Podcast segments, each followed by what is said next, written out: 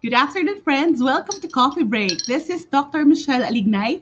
Join me for another chikahan, kumustahan, at usapang mothers because this is Mother's Day week. I'm so excited kasi hindi ako mag-iisa ngayong hapon na to.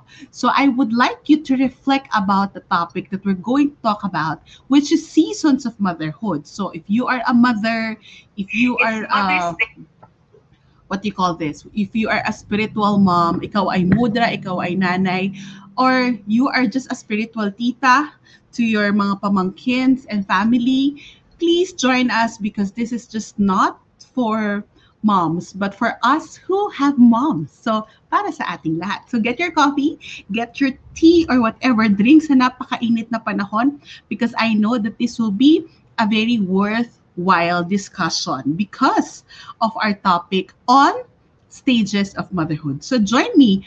Uh, somebody would join me today. Ayoko nang pa, paikot-ikot yung usapan. Pero ang usapan natin, it's about seasons of motherhood. Yung stages ng motherhood. If you remember the other day, we talked about that each season have changes, challenges, at may charm. And I started talking about the season of being a new mom. And um, did we reflect about us being new mom? So, tanungin natin ang experience ng isang mom na mukhang new mom pa rin sa ngayon. Pero siya ay may apat na anak. Uh, she's a very, very good friend. Uh, WFH mom. So, hindi pa uso ang work from home. Siya ay work from home mom na. She has four beautiful children, two teenagers, one, uh, one, uh, one seven-year-old. So, andun siya sa mom with growing kids, mom with big kids, at meron siyang three-year-old, mom of a toddler. So, kompleto ang uh, season at stages ng pagiging nanay niya. So, please join me in welcoming um, a good friend who's also the the very supportive and the buildest wife of a a good brother in Christ, Brother Monching Bueno, but she's a woman and a beautiful person herself in the name of Mia Bueno. Hi, Mia! Hello! Good afternoon, coffee breakers! o, diba? Siya si Mia, yung madalas mag-comment at madalas na nakikipagdaldalan sa akin dito sa coffee break. So ngayon, nakikita niyo na kung gaano siya kaganda. Na pressure nga ako eh. Dapat ano, maliwanag din. Napakaganda ng kanyang setup. Also, Mia, also, uh, I would like to share with our friends in coffee break that Mia also is a co-anchor at Gabay sa Biblia, di ba? Under yes, at Veritas. So every Radio Monday, Veritas. Under Radio Veritas, every Monday 6, oh wait, is that 6 or 5 a.m.? 5 a.m. 5 a.m. 5 a.m. the radio, but it's you can also watch it at Veritas in Facebook. She and the husband co-anchor this show Gabay sa Biblia. O, di ba? She's a radio host. Charot. Yeah. so, sa mga mommies natin dito, pag-usapan natin yung mga pinagdadaanan natin na, na na mga changes, challenges, at I would like to term that as charm charm nung isang stage ng pagiging nanay. So, dahil nakaapat kang ah, nakaapat kang anak, 'di ba ang layo? So ilang taon ka ng nanay? Um, I started Simula being uh, Oo. Na ano, kay maaga akong naging nanay. I was uh, 21 years old. Wow. Uh, 21. I was, I was 21. I was ano eh, maaga kasi kaming nagpamilya kami ni Monching. And mm-hmm. um, I was fifth year in college noon. I, I'm, I, ka, di ba? Oo. Fifth year in college, first sem, when I mm-hmm. got pregnant. So, so nung time na yun, oo. Bali nung second sem, hindi na kaya kasi laki na ng chan ko eh. Parang mm-hmm. six months na yata yun, pa seven months. So, mm-hmm. nag-stop ako nung second sem. Tapos nung oh. nanganak ako, nanganak ako February kay Chiki. Pagdating nung summer, nung April, bumalik ako to finish my remaining um, units. Oh, I really honor you that tinapos mo talaga. You did mm-hmm. not uh, circumstances at ang pag-asawa, di ba, na makahinder doon. Uh, Mia, you said, ang aga mong nagsimula. What changed? Gusto kong tanungin sa'yo uh, in, in, in face-to-face, yung yung dating tanong ko the other day, what changed in you? What changed you? Anong nangyari sa iyo? Iba, 'di ba? Yeah. Um, nung time na pregnant ako kay Chiki, o nung lumabas na si Chiki, so she was my first, 21 years old ako noon. Hmm. So, um, parang the usual nakaka-graduate lang. Alam mo yun, ang dami mong gustong, uh, ang dami mong gustong gawin, ang dami mong plano, ang daming ganyan. But then, there's motherhood, there's a mm. starting of a family. So yun ang medyo naging challenge sa akin, challenging sa akin during that time kasi it's all um, happening all at the same time. At the same time. All at the same time. And uh, syempre, nung uh, starting kay Chiki, ano pa ako noon, um, running mode. Yung it caught me off guard eh. It caught me off guard mm. na uh, syempre, ang dami kong nababasa, ang daming nagsasabi sa'yo here and there. But then, pag nandyan na in actual, you're in the actual situation, nakaka, nakakangarag pala ang mm. unang, your first, uh, first time maging mommy. So, pwede ko bang sabihin, Mia, na talagang sabay-sabay na nangyari? Kasi last, yeah, ch- ch- nung Tuesday, we talk about transitions, di ba? Mm-hmm. Yung transitions ng nanay. So, literally sa'yo, you're transitioning from being a student hindi ka naging single person, single professional. Kasi mother ka na agad. Pag graduate mo, literally graduate ka sa college, graduate ka rin sa pagiging single. Sabay. True. Challenging. True. Very, very, very challenging. Uh-huh. Lalo na din sa, uh, syempre, uh, hindi pa, nagulat kami, yun, nagulat kami mag-asawa sa parenting. And uh, especially mm. ako sa motherhood kasi um, ang daming, yun nga, ang daming sinasabi ng mundo na kailangan kong maging during that time. But then, alam mo yun, iba-iba tayo ng journey. And uh, during that time, ano pa eh, wala pa kami nun sa community. So, hmm. parang kung ano lang yung kung ano lang yung meron ko, ano lang yung naririnig ko, yun ang pinaniniwalaan ko during that time. And it, it was really challenging dahil nga um, ang daming gustong i-label, ang daming gustong, ito yung timeline dapat sa iyo ngayon. But Ikaw then, ba yan? Ikaw ba yan? Pressure mo ba yan or pressure ng iba? Um, during that time, ayun din ako eh. Alam mo yun, hmm. yung at 21, 22, parang syempre you don't, you, hmm. hindi mo pa talaga na-define sa sarili mo na ito ang gusto kong maging, ito ganyan-ganyan. So parang everything was all crashing lahat at the same time ang ganda, no? Pero ako, I would say that that really evolved you. Oo Gusto naman. Ko, yung iba, parang nasa-stuck sila eh. Ang hindi nila na-realize na yun yung maturity. Yung sinasabi ng mundo kung sino ka, sinasabi kung sino ka talaga, kaya mo siyang ma-marry and to become you. Kasi kung medyo older na tayo, tapos pinapakinggan mo pa rin kung ano sinasabi ng mundo all the time, that's where we get really stuck. And um, thank you for that.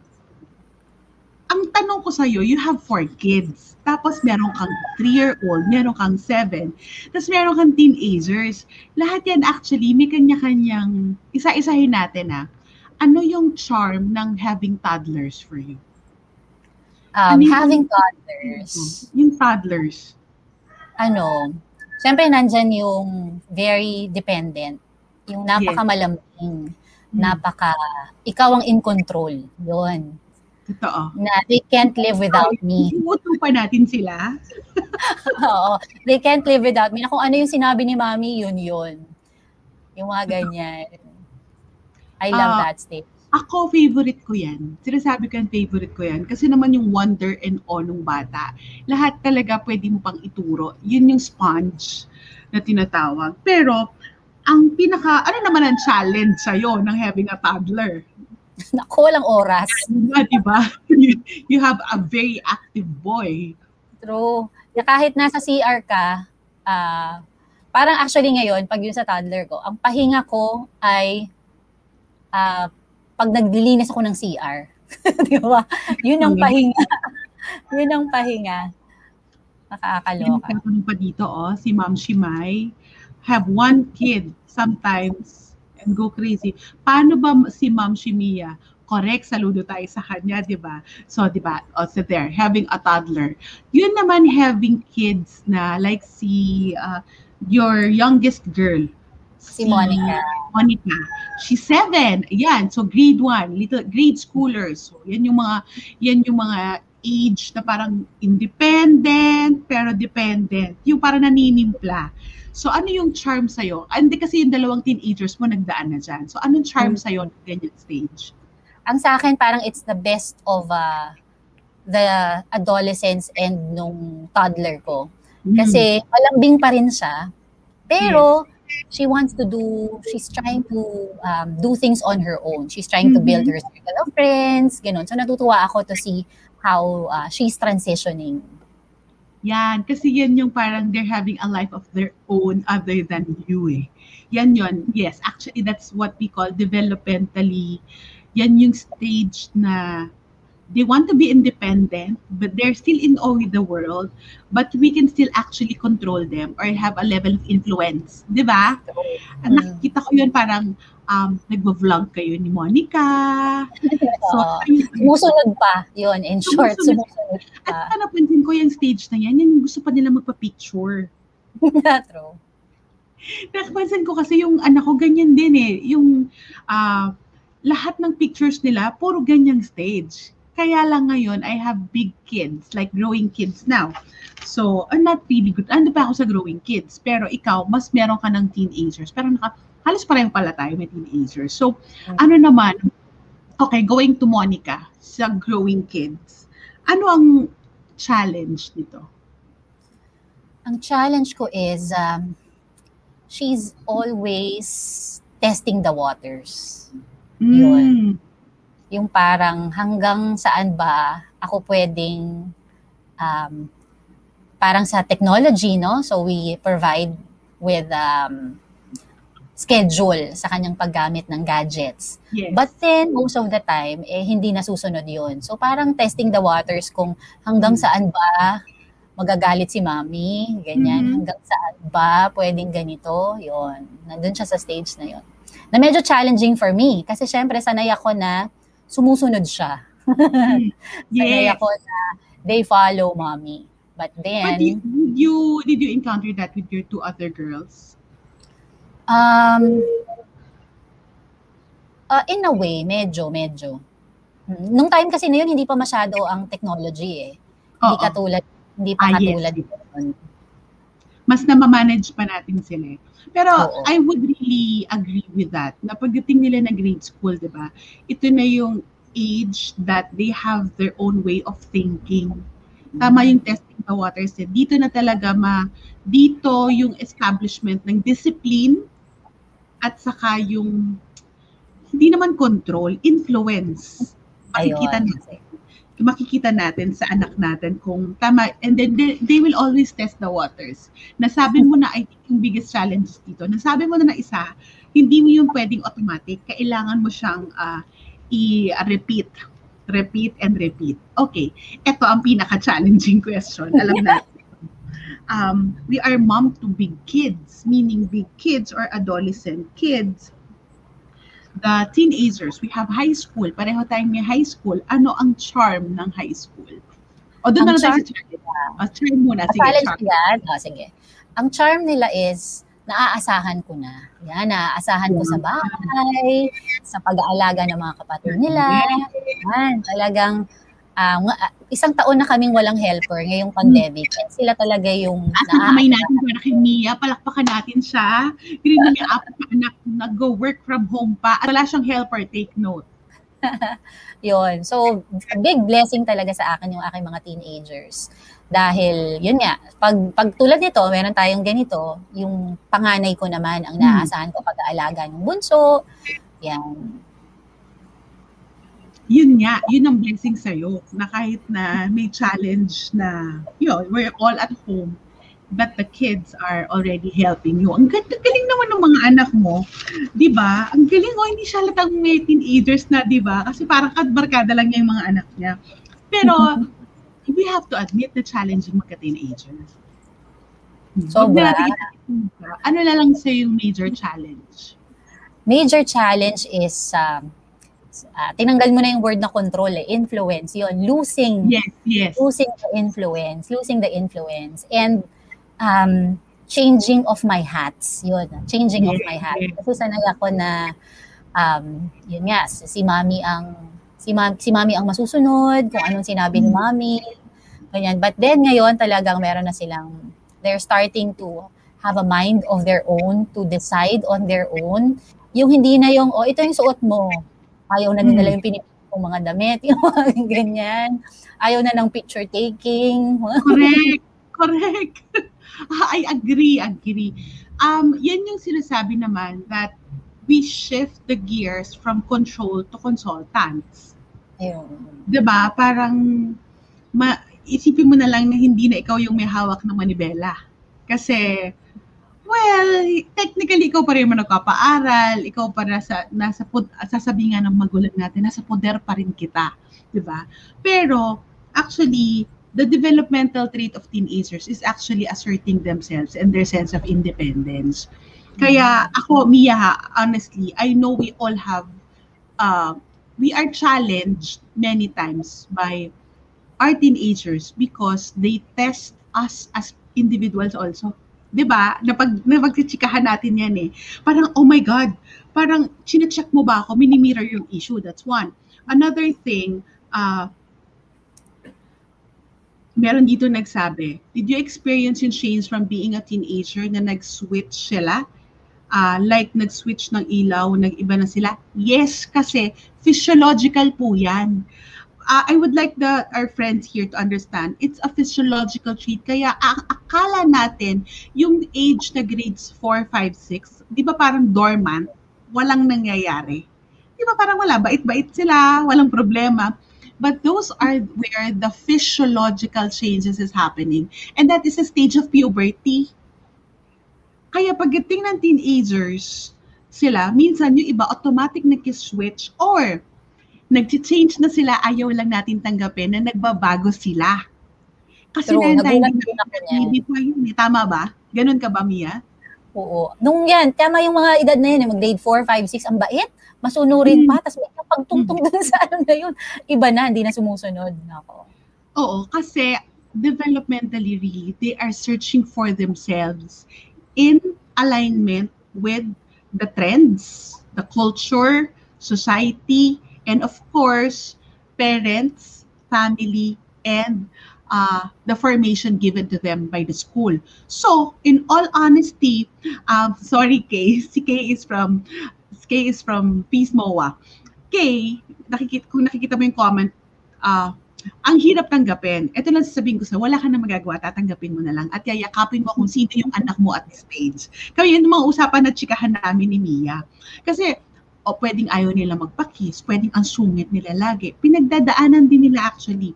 Um, I always like sharing this, na pag ang parents, madalas nagmi-midlife, doon din yung nag, nag, nag-adolescence yung anak. Kaya means, ikaw siguro Mia, hindi pa. Kasi you're younger eh.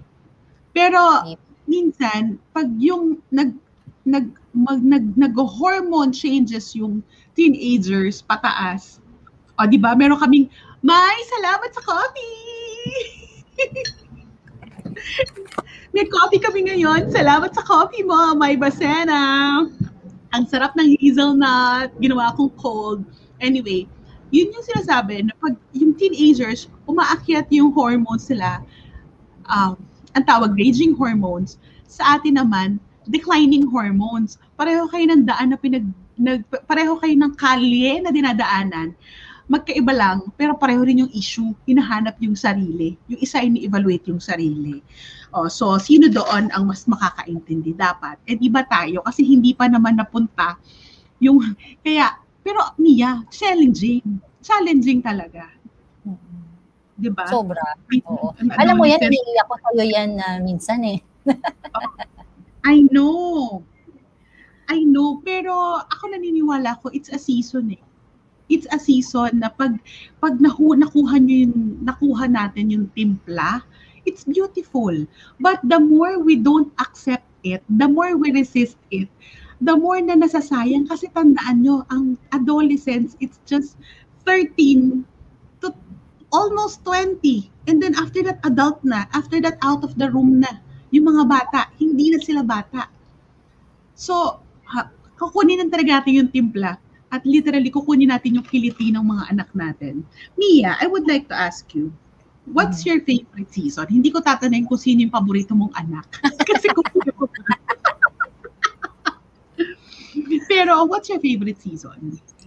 Uh, my favorite season is all the season. O, oh, di ba? Pang Miss Universe. Ah, pang Miss, pang, oh, pang, pang all season ang sagot mo. Siguro, siguro, uh, um, siguro mga two years ago, if you've asked me that mm-hmm. question, meron akong sasabihin na favorite ko. Oh, oh.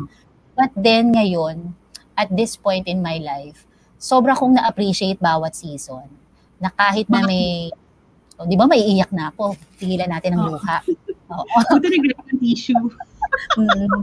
And then, honestly talaga, sobra kong hmm na-appreciate bawat season lalo na lalo na nandun ako sa um, nandun ako sa bawat stage. So for example, yung maliit ko, sobra ko na-appreciate siya ngayon kasi alam ko na huli ko na yon. Wala na akong kinikiling maaamoy. Wala nang mabangong kilikili. Yun pala. Wala nang amoy babing kilikili akong maaamoy. Then, um, sobrang ako na-appreciate si Monica, yung aking seven-year-old, kasi alam ko na magiging katulad siya ng mga ate niya.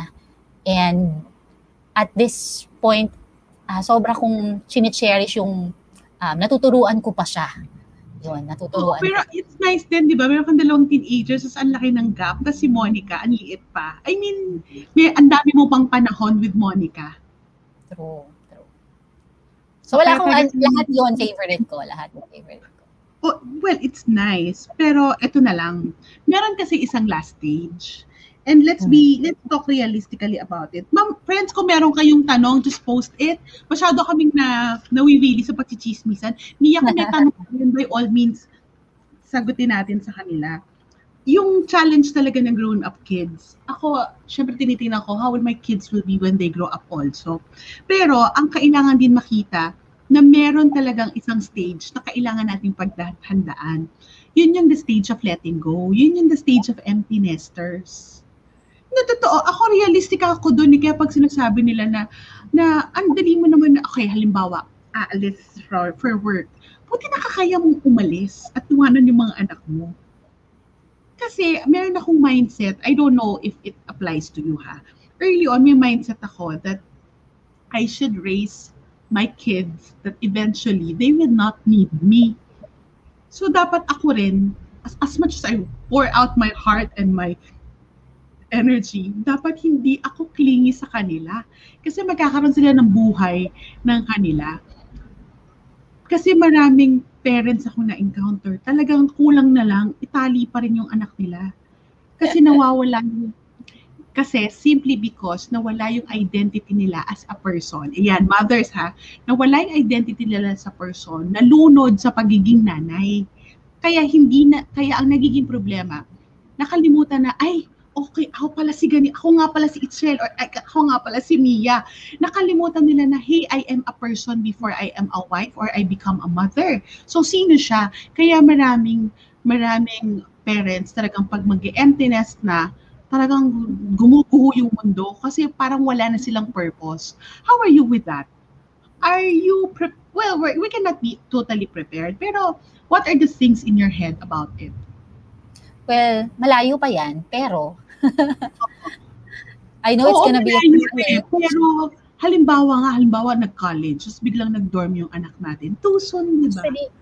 Si yung husband ko kasi is very ano open to the idea of them studying abroad mm. and uh, broadening their perspective on a lot mm. of hmm. things. Ako, medyo hindi. Ano ako eh, medyo makapit ako eh. Na parang, okay. Kasi nasanay, lumaki ako sa ganun.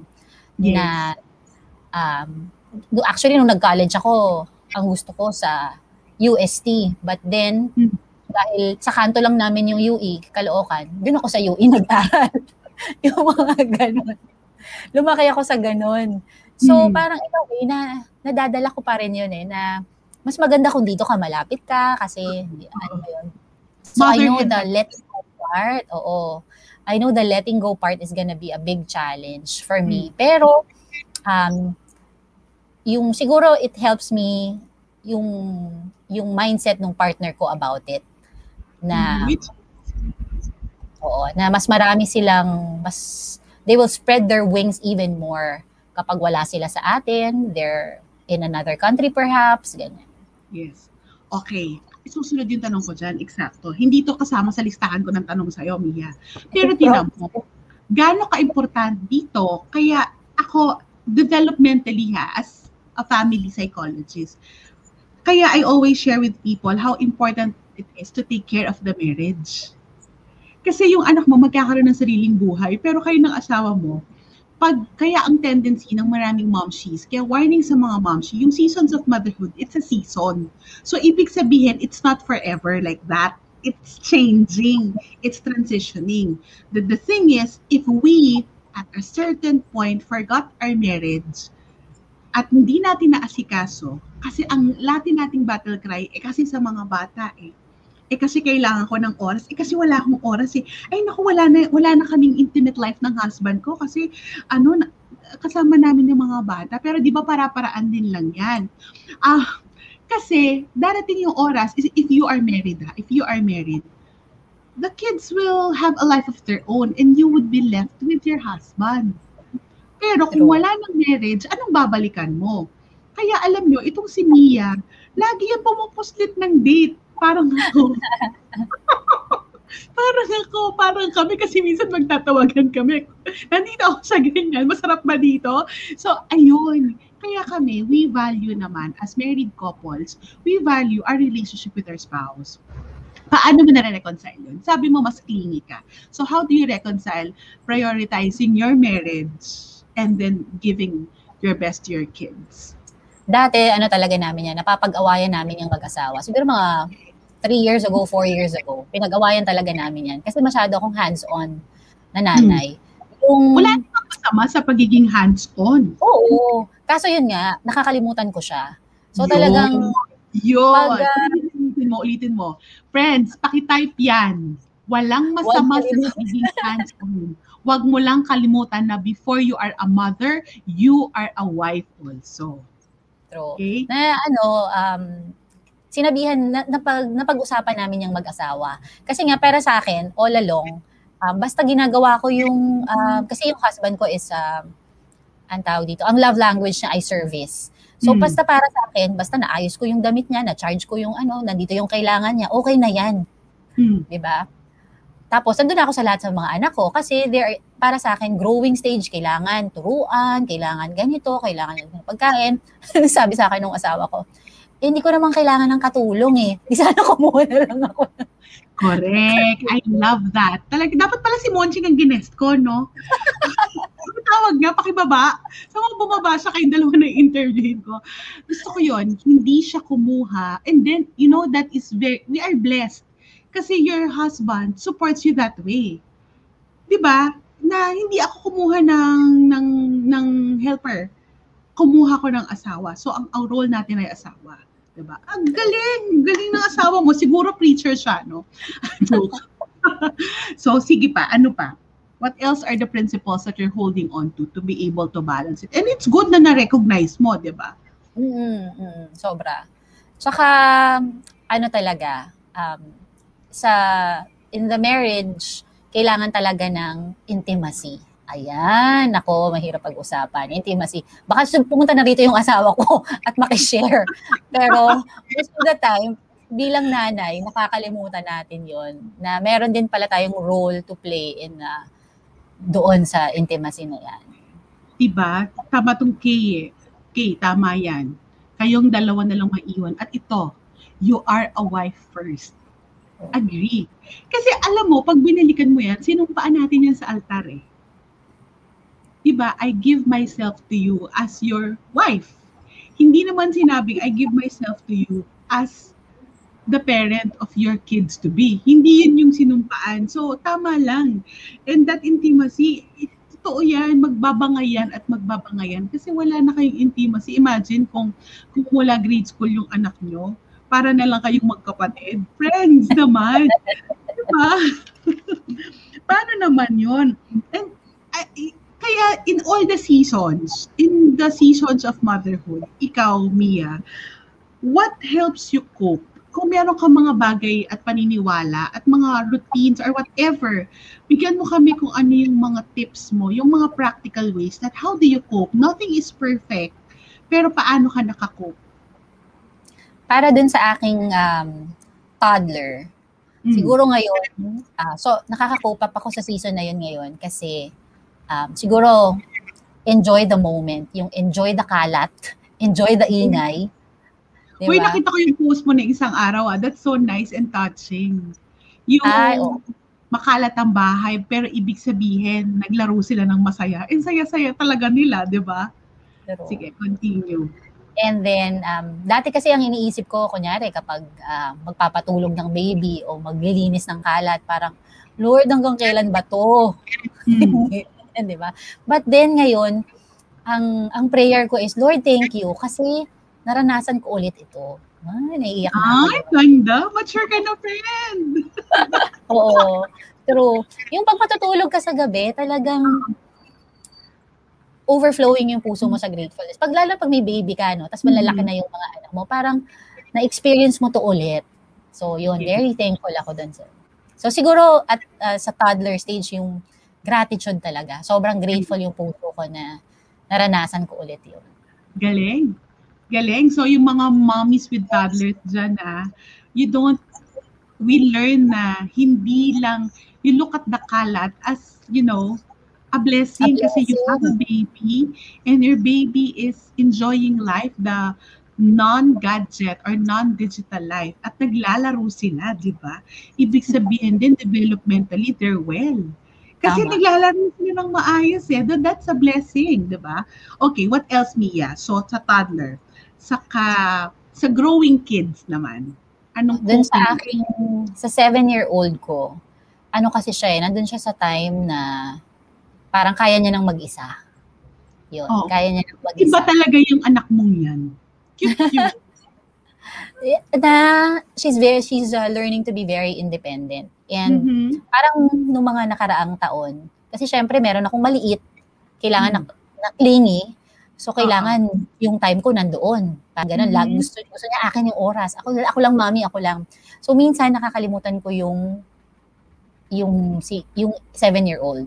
And mm-hmm. siguro ang lesson ko this, this past year is to really make time, mag-effort. Kahit na okay lang siyang mag-isa, alam mo yun? Oo, Talagang you make time, I make time na, o oh, ano ba yung nilalaro mo? ganyan. O ano bang gusto mong kainin? Parang ganon. Ay, mag, nag-e-effort talaga ako to reach out.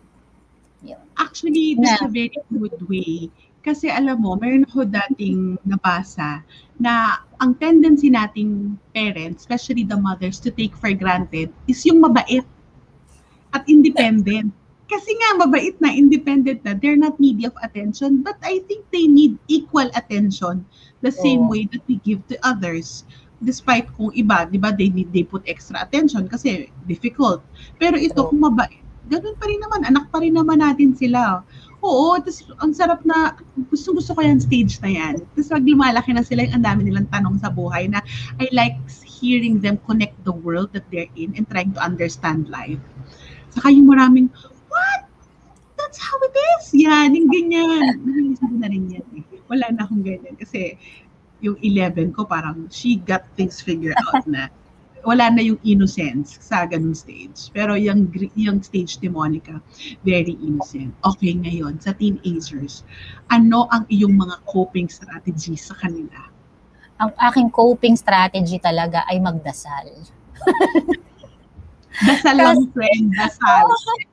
Kasi talagang yung mga bagay, din sa edad na ito, may doon ko nararamdaman yung may mga bagay akong hindi ko kontrolado.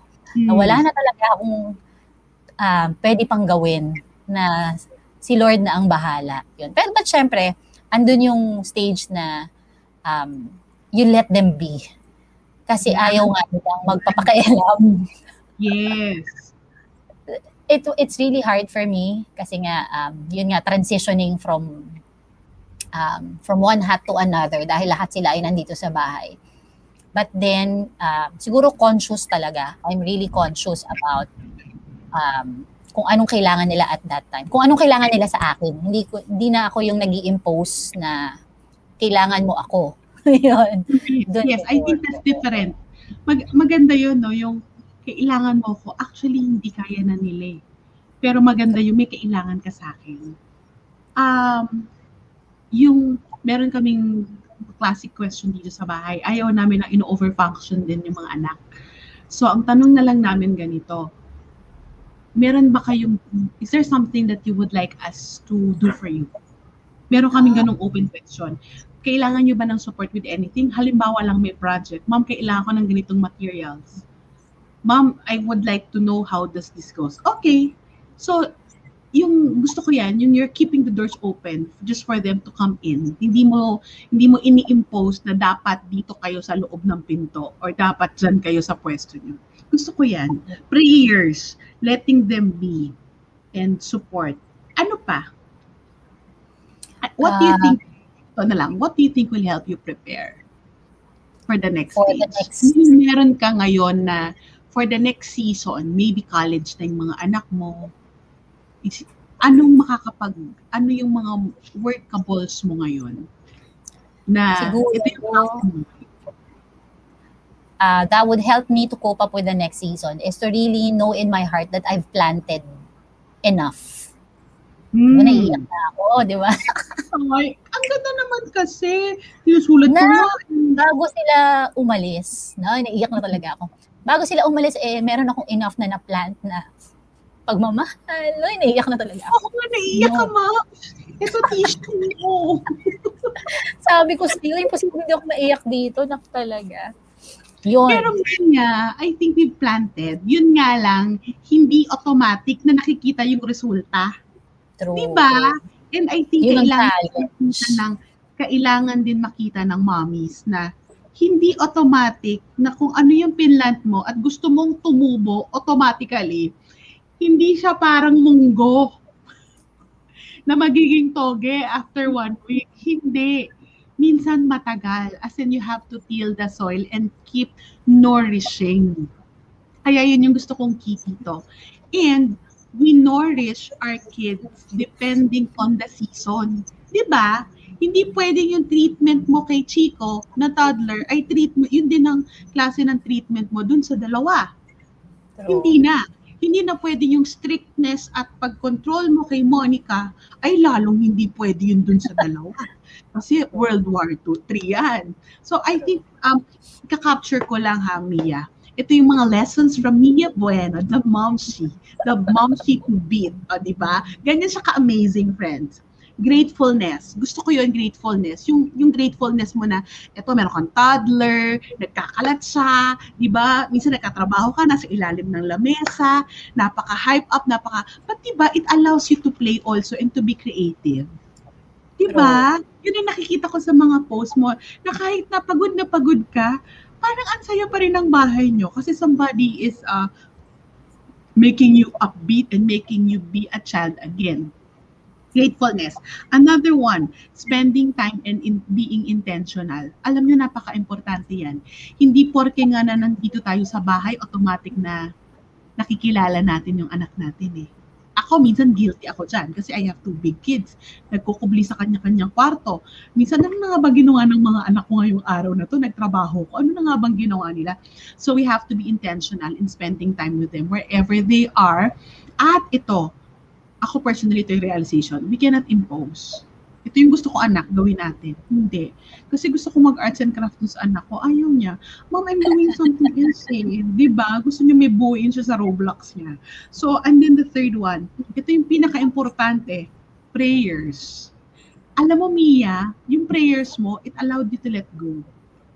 Really, it's really grace. Kasi sabi mo dati, OC ka, hands-on ka because meron mga hindi nag-evolve. Yun yung pinakamahirap. May mga mom sheets na parang, hindi eh, dapat ganito pa rin. I've encountered that. Uh, adult na yung anak, pinipili pa rin kung sino yung magiging boyfriend o kung pwede mag-boyfriend o hindi. Hindi makalet go, hindi makamove on from season. Akala siguro nila grade school pa rin yung anak nila. And then, and then also, in the teenagers, we need to give them the unconditional support na kahit na minsan parang iba yung boses, iba yung muka, di ba? iba yung tono nila. Nandun pa rin yung... Yung mata, mga ganon, di ba? Na gusto mong dukutin or pitikin. We are still, they are still in the process of building themselves. Kaya yung sinasabi ko kanina, nagdaan na tayo doon. Mas tayo yung iintindi kahit na we cannot be at the stance na how our parents were na ako yung magulang mo. Hindi na ito yung ako yung magulang mo, I will support you. Anong kailangan mo? Paano natin ito maaayos? Yan. And then importantly, gusto ko yung sinabi mo, oh, I know in my heart I have planted enough. Of course, you have planted enough. Walang perfect dito. As I always tell friends, walang perfect dito. It's all about progress and it's all about you becoming the best version of yourselves. Walang standards tayong titingnan. Okay, Mia. Last question. Gaano ka-importante na as as your mother, as a mother to your kids, how is your relationship with your husband play a big role on this? Kunyari hindi na wala yung asawa mo. Wala nga yan. Andon, kaupo. Very big. The relationship of uh, the parents play a very big role kasi it uh, it sets the tone for Hmm. for them growing up as well on how we talk to each other, on how Mhm. we decide on things, on paano ang perspective namin sa buhay. I think um, yung being seeing the blessing in everything, lagi naman nilang lalo na ngayon meron na silang um, Facebook yung mga teenagers, yung service. So kahit papaano nakita namin yung nakita nila yung halaga ng service sa amin, serving the Lord and giving back to the Lord na nung sila eh pwede nang mag-serve, eh nag-serve din sila. Parang ganun. So nadadala talaga. Galing. Galing. Pero meron akong gusto lumabas sa'yo eh. Gano'n kayo Hmm. ka-date? Ni Monching, ay la, lagi. Oo, lagi. Kahit ngayon na hindi kami lumalabas. Kasi di ba nung simula nung nag-lockdown ulit, ah, talagang halos dalawang buwan na kami hindi lumalabas. Kahit groceries namin, lahat delivered. So nakikita nila na talagang mag-set up kami ng um, TV, Netflix, tapos magluluto lang ako ng kahit anong Hmm. pang dinner date. Yan. Minsan nag-ano pa ako, um, DIY wine platter. Nax. Tapos magkukulong sa studio. Ganyan. Minsan kasama din sila. Ayan, kasi may aircon dito para tipid. So yun. So I think it builds uh, that culture also in the family na pag uh, actually alam nila yun eh pag Sunday after ng service namin sa feast. So yan, magbabanding na, magsuswimming dun sa bahay nila lolo, tapos uh, may ganung family culture na na, na, Yes. na build. So yun yung Yes. natutuwa naman ako. Mia, pero ito lang, gusto ko makita ng mga parents. Hindi kayo, kasi syempre iba rin yung sa akin. You don't have that guilt whenever you would have a date with your husband outside. Ah, hindi, wala na. Ako Wala rin. na. So, Lia, kasi marami lang nagtatanong sa akin dati na, hindi ka nagigilty pag meet oo, no? prior Dati- to prior to pandemic, 'di ba, lagi kaming nasa mission work, minsan- yes, yes. nasa ilang linggo kaming nasa ibang lugar. Ano naman, ano na nila, um, kasama na, part na ng buhay namin din 'yun. Kaya hindi, di ba, pag alam mo naman yung mission, why you're doing it, dahil hindi mo naman on purpose, pinapabayaan yung mga anak. Hindi siya eh. Kasi kasama siya sa buhay, di ba? Yun ang nakita ko eh. Kasi sila rin naman eh. Kasi meron ako mga narinig na parang first time lang mawawala. Mawawalay sa anak, high school na yung mga anak. Parang, ha? Parang, parang, nagugulat ako kasi I think it's also in the culture of the family. Kasi for me, very important na na solid kami as a couple kahit na meron kaming issue, kayo rin meron kayong couple issue, pero solid na you're working on the marriage to be able to be your best parents to the kids, di ba? Ito, merong pang Miss Universe na tanong. Huling tanong niya. Oh, sige. Okay. Um, kung kakausapin mo si 21-year-old Mia, ano sasabihin mo? Iyakin mo na naman ako. Kakainis naman to eh. Ano yung tips mo sa kanya? Ah, sige. Nakaharap ako sa salamin, gano'n, di ba? Correct, correct. Sa akin ka nakaharap. Ako yung salamin. Charot. Um, if I'm going to talk to my younger self, I would Yes. tell her, The mother, ha? The mother. The mother the side. mother, na you're doing great. I think every mom, oh, I think every mom needs to hear that. Na you're doing great. Mm-hmm. Na your, oh, naiyak na ako, di ba? Your efforts are not wasted. Yun. Yun, mahal, yun ang mahalaga. Na hindi mo man ma-receive yung appreciation na yun sa mga anak mo at this stage, darating yun. Yun. Na your, what you've planted, what you've uh, been planting. Mag-Fred, umiyak ka nga talaga. True. Is never put to waste. Yun. Naiiyak na rin ako. Pero totoo, uulitin ko yung sinabi ni Mia. You, ano yung sasabihin mo kay 21-year-old self? Pinaulit mo pa sa akin. Ang una mong point, kasi na, na, na, nadala na ako sa luha mo eh. Pinigil ko yung akin. No, you're doing great. You're, you're doing, doing great. great. Doing great uh, mommies, pwede bang pakitype dyan sa comment section, I am doing great. Pwede pong pakisabi yan sa sarili mo, I am doing great. It's not about, as I always say, it's not about perfection, it's about progress. So, gusto kong ulitin niyo sa sarili niyo. Lagay niyo, idoktong niyo pa sa pangalan niyo. Blah, blah. Uh, kung sino man nandito, Precious, si, si Tita Yen, si Mai, si Angel, ang dami ko nakita dito, lalo na yung mga, yung mga tribe mo dyan, Mia. Are you doing great, friends? You are doing great. At gusto ko yung sinabi mo that what you're doing is enough. Hindi lang, gusto ko yung point na hindi lang hindi natin automatically makikita ngayon. Pero nandun na yun eh. And alam nyo, someday, I think, I think, we will just realize na, oh my God, I did great. Um, let me just share with you. Wala pa kami pareho kasing anak na, ang laki-laki na. Pero, alam nyo, nakaki I, I, when I was a guidance counselor, meron akong isang batch na hinawakan. Mula grade 2 hanggang grade 7, hinawakan ko sila tapos dyan ko nakita, meron akong mga nakitang estudyante na yung talagang um, suki ko sa guidance. So, alam niyo na yung sabihin, di ba? Pero ito rin yun yung mga parents nila trying to make ends, uh, to make ends meet, to, to work for them, to devote to them, or iba working parents, yung iba may concern yung anak. Alam niyo, when, when I graduated in my PhD, nagkataon yung batch na yon that I handled in grade school, sila rin yung kasabay kong nag-graduate sa college. So, ang, I, I think about 30 of them were in the grade school as my students and 30 of them moved to the college. Alam nyo, ako yung parang nanay na naiiyak nung nakita ko silang nasa stage. Kasi sila yung binigyan lahat ng loyalty awardee kasi mula grade school hanggang college. At sa Miriam ka, alam nyo, naiiyak ako. Alam nyo ko, hindi dahil sa nakagraduate sila. Kasi ito yung mayat maya may kaaway. Ito yung isang bata na hindi na namin alam ng mami niya kung paano didiskarte sa kanya. Ito yung isang bata, dead ma sa lahat. Matalino pero dead ma sa lahat. Parang lahat gusto niyang sungitan. So I've seen how kids transform. And my point here is that, pero hindi ko nakita yon automatically as their teacher it took years and them being at the stage graduating from college. Alam mo, par umiiyak talaga ako para akong nanay nung, nung, nung inawardan sila. Mukha akong weird, di ba? Kahit hindi na siguro nila ako natandaan. Pero natandaan ko na may, may magulang kasi silang nagpunla sa kanila at may mommy silang nagtsaga sa kanila at nagmahal sa kanila.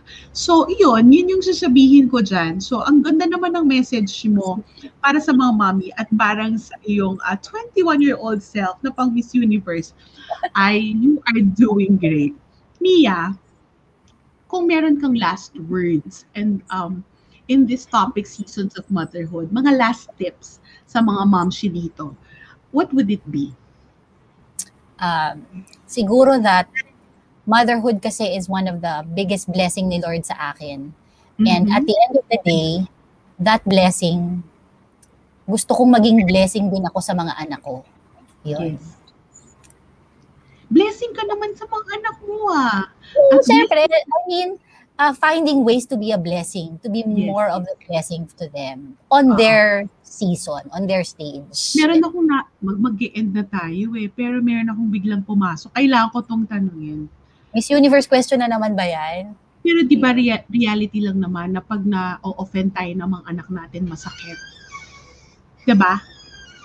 Yung pag hindi tayo na-appreciate, masakit, di ba? Oo naman. Pero sabi mo that sana maging blessing din ako sa mga anak ko. Pero hindi naman automatically, gusto ko lang i-share sa friends natin, hindi automatically na-appreciate nila. Kasi baka hindi pa hinog kung saan natin na-plant yun. Hindi pa nila nakikita. So I, I am hoping that we realize also that motherhood, yes, we are mothers, but the emotional investment, hindi na siya automatic na makikita. One day, it will all make sense. And one day, we we will we know that it's all enough. It's really all enough. Yun. So, ano pa? Last word, na totoo na. Um, Ikakakandidato talaga kita. na, at the end ano, of the... Ginang. Ginang ng Pilipinas. Ano, at the end of the... At the end of the day, um, siguro my last words is really to just surrender. Yan, surrender. Yeah. Surrender. Surrender kay Lord. True. Yung um, whatever that emotions that motherhood has brought you for the day, whether that be an emotion of happiness o talagang nawindang ka that day, napraning ka that day, talagang na nag-breakdown ka that day, surrender it all to kay Lord dahil um, He'll make something out of it. Yun. He will make something out of it. Yan ang huli natin. Each season, let's surrender it to the Lord because He will make something out of it. There is a charm, there is a challenge, but there will be a change. Sometimes, it's not a change nung anak natin, but it's really our change of heart because I believe that each season, motherhood really changed us. Thank you, Mia, for joining us, friends. Please send your hearts to us mag, mag you, you you share this to, to mothers as a celebration of uh, Mother's Day. Let's enjoy the season of motherhood that we are in. And please, you can share this to friends who needs to hear it. And more importantly, you can also share with us your learnings. Ano yung mga words, ano yung mga phrases that you would really like to capture in our chikahan this afternoon.